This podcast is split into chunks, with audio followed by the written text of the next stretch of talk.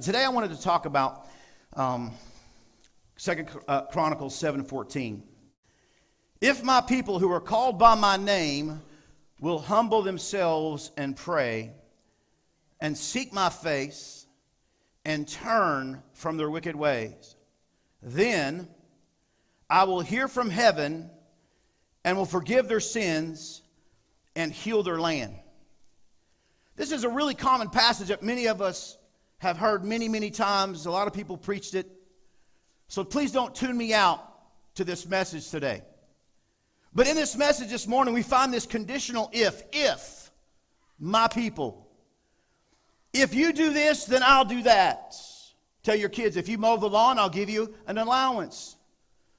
Right? You, you want to buy a car, you say, if I give you money every month, then we'll let you drive our car.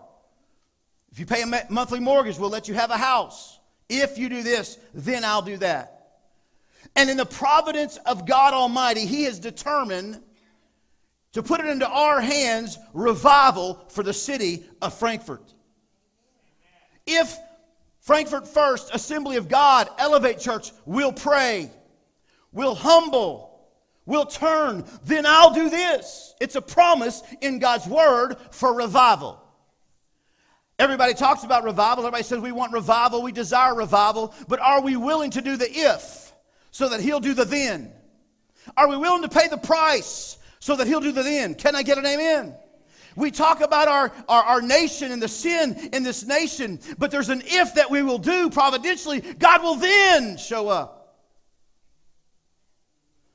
That's a good, good promise to stand upon. Who's able to claim this problem, pro, this promise? Says, My people, the Christians. You notice it doesn't say if the unsaved pray, if the unsaved repent, if my people who are called by my name. It's a special place to be as Christians, to be the called of God. Come on, just put your hands on yourself. Say, God called me. God calls us. But it means to be called to the dinner table, is what the word means. To be called. Romans 8 29 says this For whom he foreknew, he also predestined, which means determined beforehand, to be conformed to the image of his son. Your destiny is to be like Jesus Christ. You're predetermined by God, called by God to be formed into his image. We should be excited about that. Raise up to the level that God has called us that he might be firstborn among many brethren. Moreover, whom he predestined, those he called. He called also justified, and those he justified, he also glorified. The people of God. Only you and I can pray. Only you and I can use what God has given us to see revival. If my people who are called by my name will humble themselves and pray and seek my face and turn from their wicked ways, then I will hear from heaven and will forgive their sins and heal their land. Three things we see there. First of all, this humble and pray. What does it mean to be humble? just a moment, we're going to turn the lights out, but don't do it yet. But what does it mean to be humble? It means to bend the knee, it means to submit to authority. It means to have an attitude of proper low status in relationship to an authority. To see yourself as you really, truly are. We could turn the lights out for just a moment. When I was little, we went to, we can turn them out now. Here we go. Pull that little light down. Went to Mammoth Cave many, many years ago. Mammoth Cave has this, has this big, huge cavern that has a used to have a cable car that went across it. And they said, okay, everybody stand still. We're going to turn the lights out. And when they turned the lights out, you could not see. If you took your hand and you waved it in front of your face, you couldn't see. And sin and pride in America has blinded us. We're haughty against authority. We're prideful towards God. We treat holy, transcendent, uh, other God as if he's a, a, sugar daddy in the sky. We think that we, we, God owes it to me because I tithe. God owes it to me because I come to church. That there's a formula. That's not humility. Humility is seeing yourself as you really are. Being able to look, my flashlight will work, and see as things really are. How do we see that? Through the Word of God. It's being able to truly look at myself and see how I match up to God. That I am completely dependent upon God, and without Him, I could do nothing.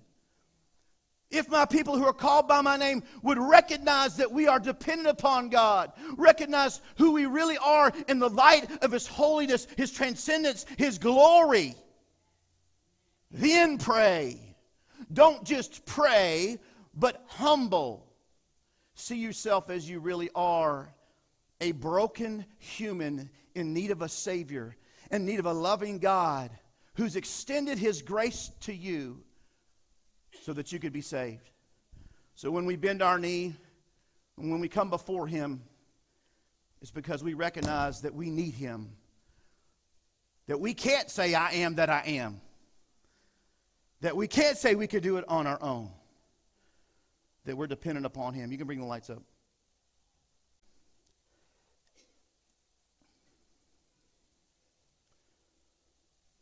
If my people who are called by my name will humble and pray. What does it mean to pray? It means to ask. It doesn't mean you've got to come up with, oh, thou's God. No, it's just being real. God, this stinks. Many times in the shower, in the bathroom, just crying out to God. Coming before Him, God, I recognize that I'm your child, but God, I, I need help.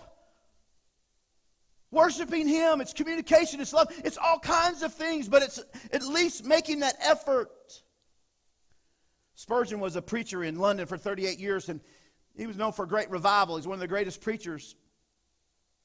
And there was a man that went to visit him and was asking for a tour of the church. And before he took a tour of the church, they said, We want to show you the furnace room. It was a hot day. He thought, Well, you know, there's no air conditioning. It's I don't really want to see the furnace room, but okay, if you want to show me the furnace room, I'll go see the furnace room.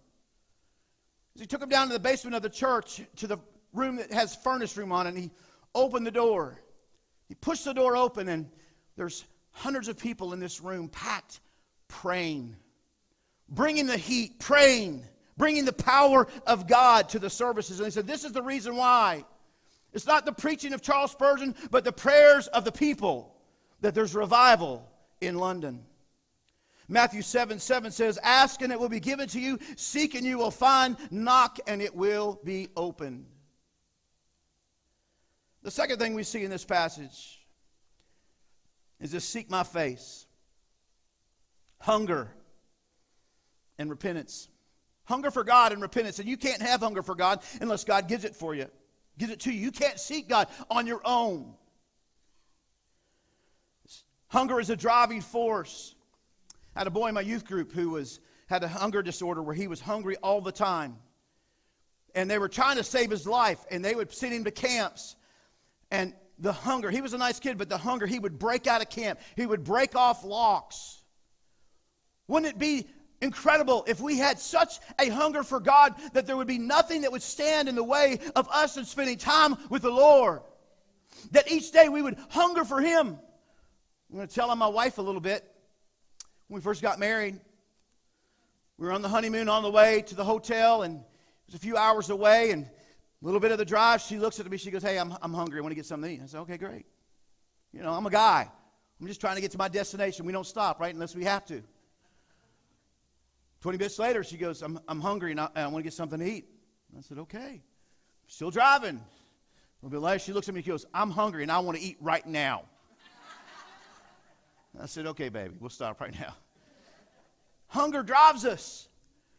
I can remember when I was at Bible school, and I can remember we, I, I was dirt poor, and I was living on out on this uh, millionaire's home and taking care of his property for him. And come home from Bible school, and, and there was such a passion for the Lord. Go out and lay on the, the gravel roads and, and just pray and just seek the Lord. Oh, to have that hunger where we desire Him so, what do we do if we don't have hunger? What do we do if it's been extinguished by life, extinguished by problems, extinguished by health problems, extinguished by finances and worry about marriage and worry about kids? First of all, we got to ask for it. Come on, can you lift your hand this morning and say, God, come on, say, God, give me a greater hunger for you. Give me a greater hunger for you. Because you can't get the hunger for God on your own. You can't work it up. You can't emotionalize it. God's got to give you a, He's got to give you a greater passion for Him. John 6 44, no one can come to me unless the Father who sent me draws him. Father God, draw us to you. Give us a greater passion for this church. God, give us this church a greater passion for you, God. Listen to me now. If you're here and you call yourself a Christian, but you don't have a passion for God, I wonder if maybe something's not broke on the inside. Right now, there's many, many types of radio waves coming through this room. Thousands of them, probably. And with all the wireless devices, we're probably getting radiated from all directions. No wonder our brains don't work. But if we got the right radio in here and we tuned into those different frequencies. We'd pick them up and we'd be able to listen to what was going on. Maybe if I don't have a passion and a hunger for God, maybe my heart is broken and God needs to fix it. Maybe I don't really know Jesus like I thought I did. Maybe I really don't have a relationship with God. But God can heal your heart. Amen. So, first of all, we need to ask for it. Secondly, we need to remember it. As we go into Revelations, I read this last night as I'm studying for Revelations, but Revelations chapter 2, verse 4 Nevertheless, I have this against you that you have left your first love. Remember, therefore, from where you have fallen. We get saved and we're on fire for God and we have such a passion and we're reading the Word and we're praying. And then as time goes on and life beats us down, we kind of move away from those things. And I challenge you, church, that if you used to be on fire for the Lord, to remember from where you have fallen and rekindle the fire of God in your life. That's what the word says. Remember from where you've fallen. Oh, well, I used to do this and I used to do that. Rekindle the love that you had from the very beginning. So ask for it. Secondly, remember it. Number three, catch it. So, how do I catch it? Just touch the person next to you. Now, we have stumps in my backyard, and, and one of the things that we do to get rid of stumps, I'm trying to do, is we take coals. I get those uh, briquettes, and I put them in a little container, a little, a little tube, and I pour some lighter fluid on that tube, and I light it. It's amazing, Eric, that the, those in the tube, in the canister with the fuel on it, catch on fire, but the bag doesn't. Those that are outside of that container and sitting over here, they don't have any fire. They don't even have any smoke. They're just sitting there. They're just briquettes. They're cold. But those that are put in that little furnace, dropped in there with all the other coals firing one another, that is the picture of the church. And if you take one of those briquettes out and you take it and you sit it to the side, the fire is going to die out on that briquette. The Bible says, don't forsake the gathering together we catch it by being with one another. We catch it by coming together, assembling together. You want the fire? You want the hunger? You want to get it back? Get around people who are on fire, people that will challenge you, people that worship, people that pray, people that read the word and study, people that are excited about God. If they act like they're dipped in pickle juice, avoid them. If they have compromise in their life, avoid them. Hebrews 10:25 not forsaking the assembling of ourselves together as is the manner of some but exhorting exhorting one another and so much more as you see the day approaching and let me tell you church everybody listen to me Jesus Christ is coming back soon you better drop the attitude, get rid of the judgmental attitude, get rid, of, rid of your religion, and serve the Lord with all your heart. Well, you got excited about that one. Number three, humble and pray, hunger and repent, and holiness. Turn from your wicked ways. The requirement. Turn from your wicked ways. And we live in a time where people who call themselves Christians willfully live in sin. Listen to this passage, Hebrews 12 14. Pursue peace with all people and holiness, without which no one will see the Lord. Without holiness, no one will see the Lord. Now, we get saved, We ask Jesus into our hearts. We de- declared righteous. But God still demands that his children walk in righteousness. Can I get an amen? We're not going to be perfect. We're all broken. Every person in this room is broken, including Anita Sipple, including my wife, including every person here. But still, God demands obedience. That when we mess up, God, yes, forgive me. It's not okay to come to church and have people around you to be ugly and nasty, to be judgmental,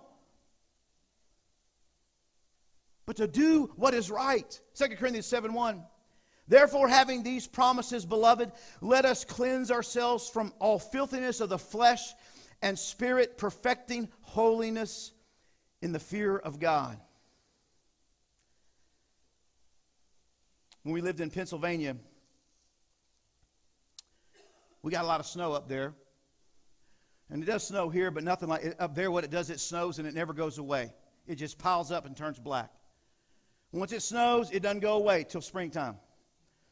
It could snow late in the year. I mean, it, it just, it was just, you just got tired of snow.